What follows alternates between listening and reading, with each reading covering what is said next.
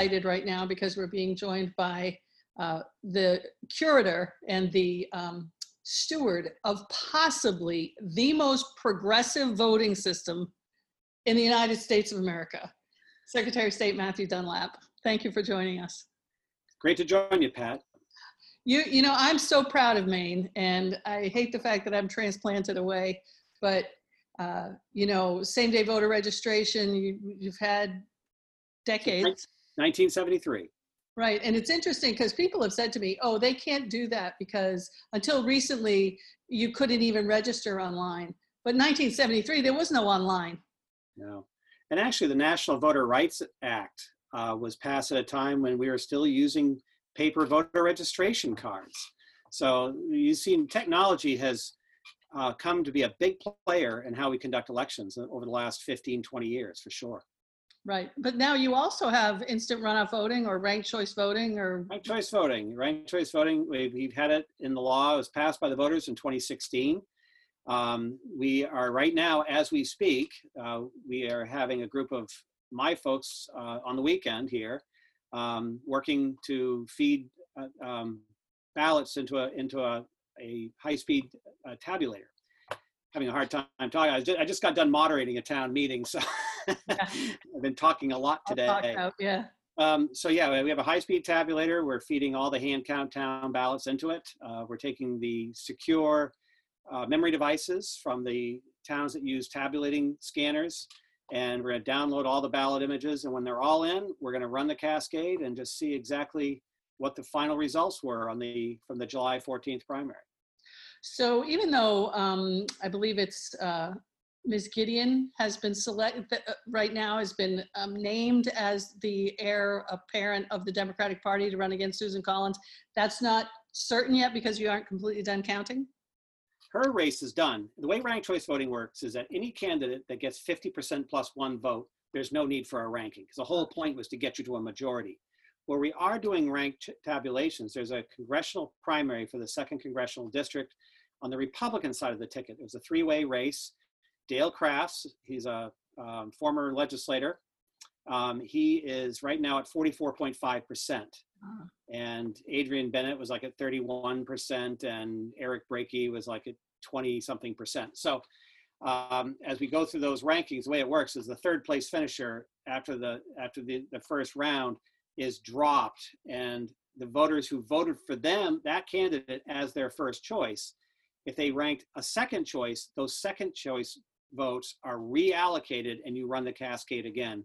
And you do that until somebody gets to fifty percent plus one.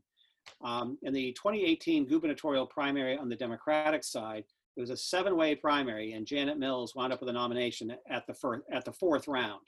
So it, uh, it's whoever has fifty percent, a majority of the ballots uh, in the last round gets the nomination. So we have we have the uh, Republican congressional primary, and I think we have four legislative three-way races or more that we're going to be tabulating after. So. Um... This was extremely important in, was it twenty sixteen or twenty eighteen, in the second district for Congress overall, right? It was twenty eighteen, yeah. It was a four-way race. Uh, we had two fairly progressive independents running, along with the incumbent Republican, Bruce Poliquin, and the Democratic challenger, Jared Golden. And Golden, after the first round on Election Day, was trailing by about two thousand votes. Hoare and Bond combined for about twenty-three thousand votes. So the operative question was, how many of those voters actually ranked choices or just voted for the independent candidate as a protest vote? And as it turned out, about half ranked, and better than two to one selected Golden as their second choice. So when we reallocated the votes, Golden won in the second round and is now our sitting member of Congress. Right, so Poliquin had the initial plurality of the votes, but he didn't have a majority, so then you went to these second rankings. That's correct. Right, that's amazing. I, I try to talk about Coke, Pepsi, and Sprite because it gets people less angry. You know, we can't, we can't get fifty percent for Coke or Pepsi, so let's see who the second choice of the Sprite people is. Well, and that's how you get a favorite soda. Our communications director is a very creative person, and she came to me a few years ago and said, there's a software out there that we could actually do animated instructional cartoons. think we could do something with it. The license is a couple hundred bucks. I said, yeah, go for it. What the hell? And um, so she's produced some really, really interesting uh, instructional uh, videos, informational videos, like the used car buyer's guide, which if you were to read it, would want, you'd probably want to gouge your eyes out after about the third page. But she made it punchy and fun, and it's been a pretty popular document. But she also did one for ranked choice voting. And I got a lot of crap about that because the my animated avatar in the cartoon has far more hair than I really do.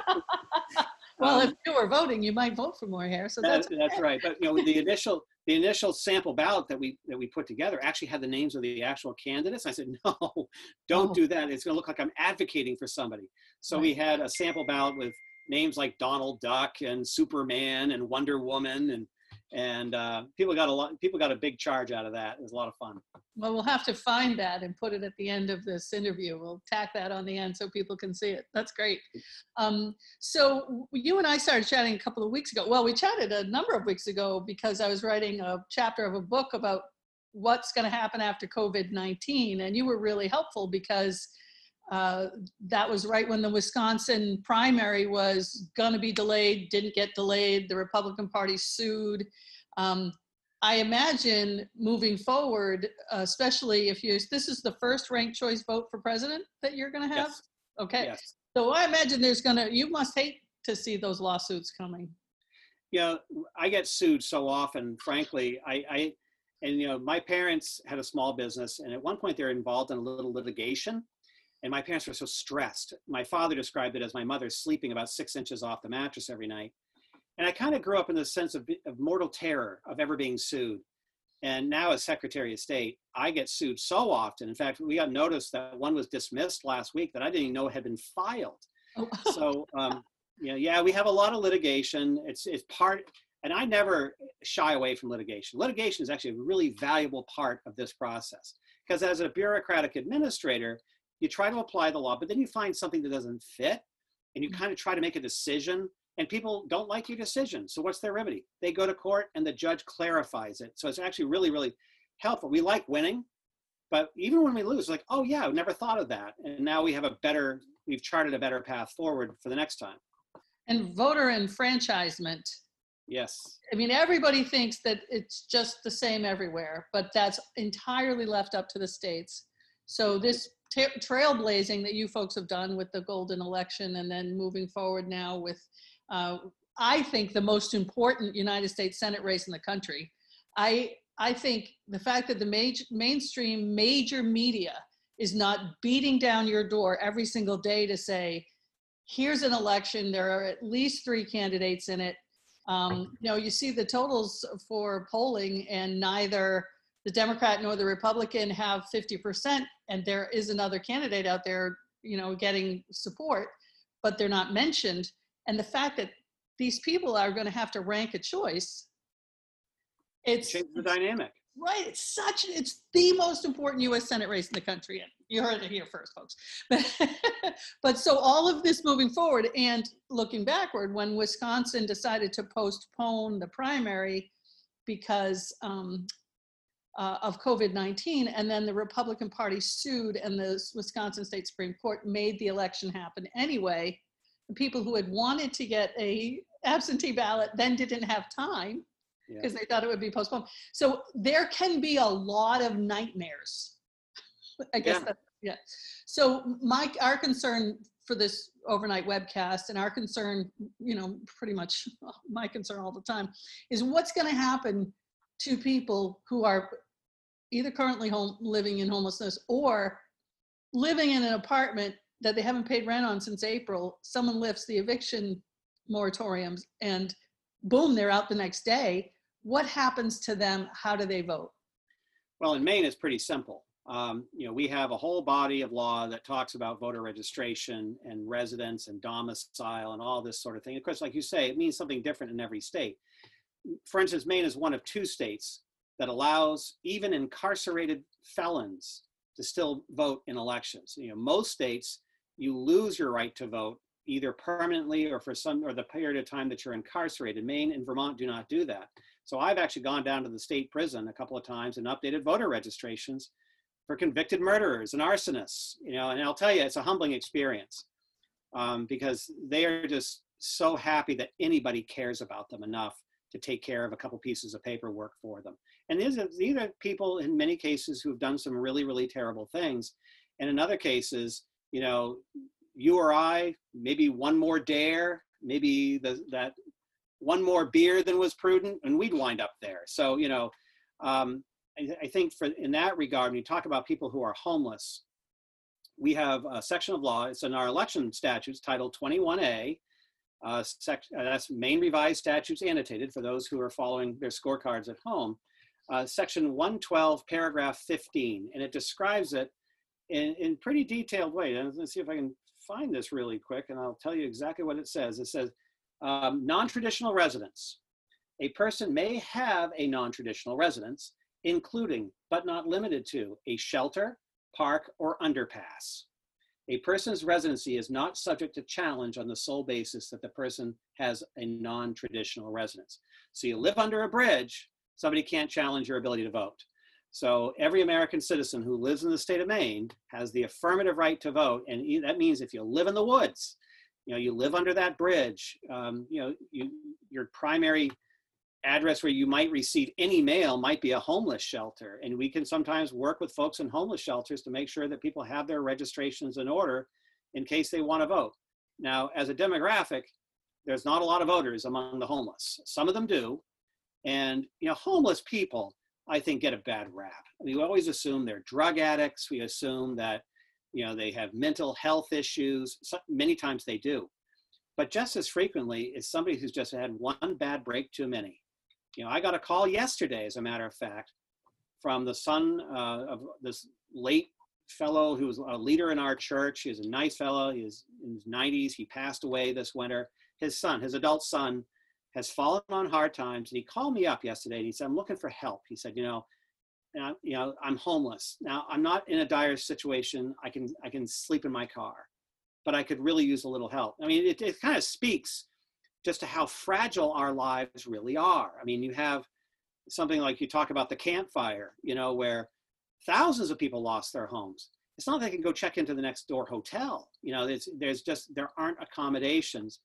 And I think what, you know, we're not looking at that scale of a catastrophe here, but you're absolutely right. If something goes wrong with, you know, an order expiring and, or the law not getting changed or not accounting for people who, you know, you, I know so many people in the town I live in who string things together. You know, they work retail in the mall during the day, and then maybe they bartend at night. Well, they're not working at all right now. And, you know, so how long can you make that work? Especially, you know, the landlord kind of expects to get a rent check every month. Um, you know, or the bank, you know, has that narcotic habit of getting those mortgage payments. So, you know, when that all starts to come apart, usually the people that are left holding the bag are not the people who owe the money. It's the people who are owed the money that are the ones that are the first ones in line. So in that regard, I think looking ahead to November and beyond, you know, I think this is one of the things that we really want to keep a strong eye on is how do we protect our, you know, the public in this national discussion of democracy and making sure that everybody does have a chance to vote. That section of law guarantees it. Um, if somebody has lost their home and they're not sure what to do, we can still help them vote. Now, will there be a, um, so I was reading, actually reading the statute, that the national one that coincides to the Maine one, just before we started talking, and it does say that you can, you know, as you said, list, I live under the bridge that goes over the Kenduskeag River. Um, mm. But in addition to that, you you can't get your mail under the bridge at the Kenduskeag River, and there, you can't really have a general delivery mailbox anymore because since nine eleven, those were done away with. So if you don't have a shelter that's willing to accept mail for you, you can't necessarily avail yourself of the mail-in ballot. That's correct. So if you want to do an absentee ballot, is there any hope or or some sort of, are there discussions maybe about approaching early October and saying we need a way to absentee ballot people who, in Pennsylvania, for example, there's a moratorium on evictions. Right now it's until the end of August. It does not stop people for, it does not stop landlords, and I'm not picking on landlords, but it does not stop landlords from filing the paperwork.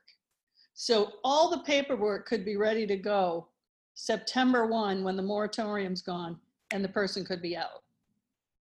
So if that person doesn't have a way to get mail necessarily, they go, they go to live in their car. Um, is there anything on the horizon? Could they go to the county and, and request a absentee ballot? Is there something in the works? And, and if that's just in the discussion process, um, can we get back to that later, closer to November, and see what might happen? Well, I think it's something, you know, certainly the way our law is structured around absentee balloting, that person could still get an absentee ballot.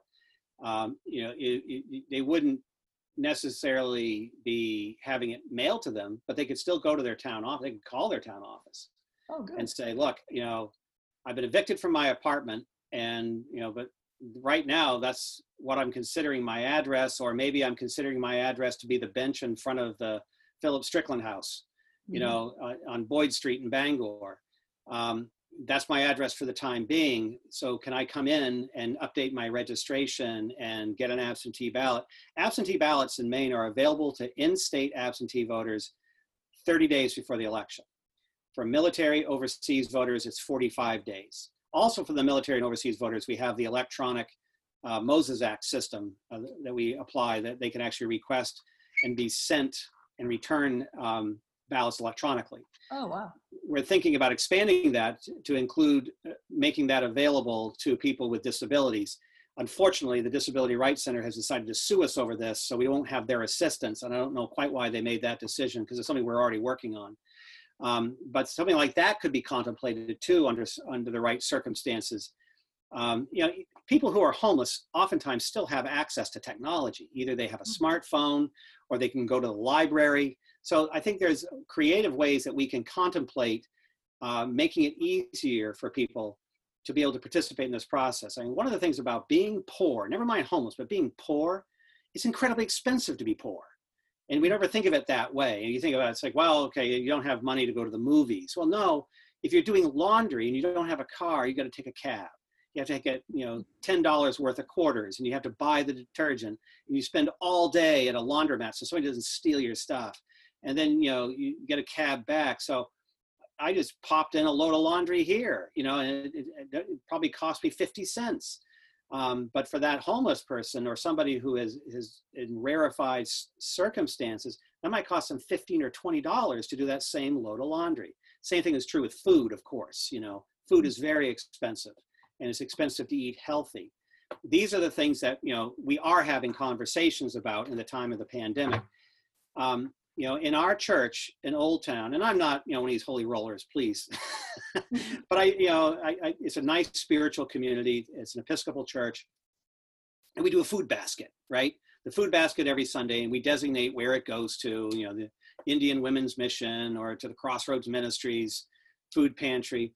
So uh, we started doing this thing, was like maybe getting lunch stuff, all right, and sending it to the elementary school. It just exploded. And we went so far as to do a little fundraiser, and we bought a refrigerator for the middle school. And we're sending food to all these schools. Well, schools are out. Yeah. They're out. So you have a lot of hungry people. And you know, when you see people in the grocery store, you ask them how they're doing. They're not going to say, hey, Pat, you know, I'm glad you asked. I'm not sure I have enough money to feed my family this week. No, they're going to say things are going great. Yeah. There's a lot of shame in being homeless, being poor, being destitute, uh, living in, in, in really dangerous situations, and they don't want to talk about it. So we don't really even know the numbers. And that, by the way, is in normal times. With this pandemic, you know, like the people I described, waiting tables at the local restaurants, and they don't have work right now.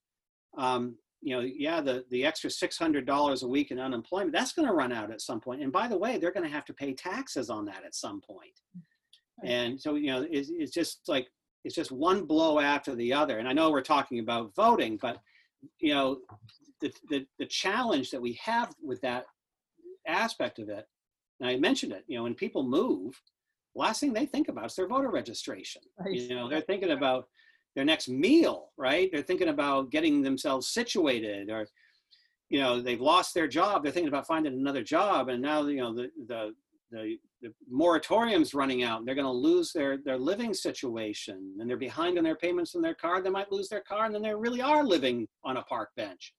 Yeah. Um, yeah, they're thinking about, oh, geez, you know, I got to go update my voter registration. So I think that this is something that, as we talk about it, and it, what happened in this primary, and a very interesting thing, I think you'll find fast, I find it fascinating. Typically in a primary, we have about fifteen percent turnout, right? ten percent in uncontested races and uncontested years, maybe as high as twenty percent. We're knocking on the door this year of thirty percent turnout. Wow. And, and part of the reason for that is we've been talking publicly now for three months. How do you do it? How do you pull off a statewide election in the time of a global pandemic? Well, maybe you should have all absentee balloting. Maybe we should do something electronic. Maybe, you know, what about personal protective equipment? So we spend a lot of money. Not a lot, one hundred twenty-one thousand dollars, a lot of money. If, if I had to write the check, it'd be a lot of money. Right. Um, one hundred twenty-one thousand dollars for personal protective equipment for all poll workers in the state of Maine. Um, right. You know, and, and we got a Maine-based company to do it. So we had like plexiglass shields and all the polling places. It was great, people loved it. We got a line on pens. We spent seven thousand dollars on pens uh, so that people could mark their ballots and not have to worry about whether or not the pen, the pen was sanitary. Yeah. You know, they just took it with them, you know, so. Um, so we had this surge in turnout because I think as we talk about it, people realize it's important. Otherwise, we wouldn't be talking about it, and they start to participate. And I think the same thing is true with what you're doing with this project. You talk about the danger of homelessness. Yeah, we're talking about voting. But for somebody who's in that situation, voting is really the least of their worries. We want it to be something they can do and still function in society and maybe uh, help them recover in other ways as well. Um, and and I think I think voting is so important because it literally is the per, the people getting elected are the ones who are going to decide whether or not you have a leg up. You know, that whole bootstrap thing. If you've got no boots, so you know if if the wrong people are elected, your homelessness is not going to be addressed. And so literally, it's except for, you know, struggling to make sure little Billy isn't beat up at school and feeding your family and all the things a homeless fam family experiencing homelessness has to do. Voting to me, and I know I'm a bit of a politics fan, but I think it's like the most important thing. We got to keep it on the plate, on the agenda for November. And so I think you're right. I think if we just start people talking about it and keep talking about it. And that was one, that was really what my last big question was. Is there an ad campaign? Will will there be outreach? Um, when I ran shelters, every time we did an intake, and I, I know it's my agenda, but it was my agenda, I would ask a person if they would want to register to vote. As soon as they came in my shelter, if someone wanted to register to vote, I registered them to vote. And um, I believe it's on the Pennsylvania intake also for applications for housing. Um, so is there an outreach that will be done, maybe to focus, maybe no one else will become homeless in Maine. Let's keep our fingers crossed that you're at your maximum number right now. Um, but the ones that are and feeling completely, literally disenfranchised and forgot that this is their power to, to come out on November or to mail in their ballot for November. Is there gonna be some sort of dialogue going forward, do you think? I think there should be, and it's a great idea. I mean, take a look at our ranked choice voting animated instructional video, and maybe we can talk about doing something similar for people who are in, in tough circumstances. If you don't have a fixed in principle home, what do you do? We want people to, we want people to be a part of our society. That's why we do this. That's why we make these decisions collectively. I think it's a great idea, and I think it's something we ought to work on. And it wouldn't take a lot of resources to do this type of work because, you know, let's face it, I don't have a budget for an ad campaign. And people who are in that situation usually aren't watching television anyway. So, um, but there are ways that we can, we put that out there, then we're not only informing those people, but the people around them who are trying to advocate for them and assist them, um, who will then take that information out into the field with the people that they're trying to serve and help them. I think it's a good idea, for sure. Well, we'll take this video when we're done um, after our event on the twentieth and the twenty-first, and we will send it to all the Maine media. And maybe, oh, okay. maybe the Maine media will grab the bull by the horns and run with it with you, you know, and you could have a partner in this. Well, it's, it's, it, I mean, I think it's a totally worthwhile cause, you know, because we are trying to, trying to help our most vulnerable. And sometimes, you know, they could be in your own family. You know, I mean, I actually was homeless for a short period of time. Uh, when I was near the end of college, I was in between things. I had nowhere to live. I did some couch surfing, actually did sleep in the woods one night. Um, you know, it's hard to really describe me as being destitute. You know, I just didn't have anything signed at the moment, but I, you know, it was only like for about a week. But it's it's nerve wracking when you're not sure where you're going to sleep tonight. You know, I got to tell you, you know, there's there's a terrible book, and I'm, and I urge you to not read it. Uh, it won the National Book Award, and it's called uh, The Heart of the Sea, and it's the factual basis of Moby Dick, uh, a ship that sank in the middle of the Pacific, and all they had was their whale boats. And the thing that really gripped me and haunted me about that story was the first night. When it, you know, here they are, they're in open boats in the middle of the ocean, and now it's getting dark. I mean, that. that strikes something primal in all of us. And you think about, you know, a young mother, um, you know, probably maybe trying to flee an abusive situation with young children, and she doesn't have anywhere to go. You know, if we don't reach out to those people, then what are we? You know, I always give a few bucks to people in the rotaries and at the intersections with the cardboard signs. And uh, I had somebody write in with me, it's like, you know, they're probably just gonna take that five bucks and go buy beer with it. I said, you know, they might, they might. Um, and if that's what they're doing with the money, then shame on them, you know, but if somebody is asking me for help and I don't give it, what's that say about me? Mm. What does it say about me? And that's, you know, I'm nobody's idea of a crusader or a saint, but I think we just have to take care of each other. If we don't, then we're not living up to our promise. Well, I have been a Matthew Dunlap fan for a very long time, but I want to tell you, your understanding of the the crisis of poverty, you you blow every other person I've talked to with any semblance of power right out of the water. The understanding of it, you just don't go to a laundromat, even though that's inconvenient, that that you don't just buy broccoli, you know, you, things aren't just that easy. And the fact that you understand that just makes me really grateful that you're in the position that you're in. And well, very, you know, and it, it is mutual. And I've long said that you're the smartest person that we've never elected. Well, thank you. Yeah. Well, Matthew, uh, thanks, Secretary. Thank you so much for taking the time. And we will get a copy of this to absolutely every news outlet in the state of Maine and get you all the help we can to, to move this forward. All right, let's see if we can do something good. Right, wonderful. Thank you so much. Thank you.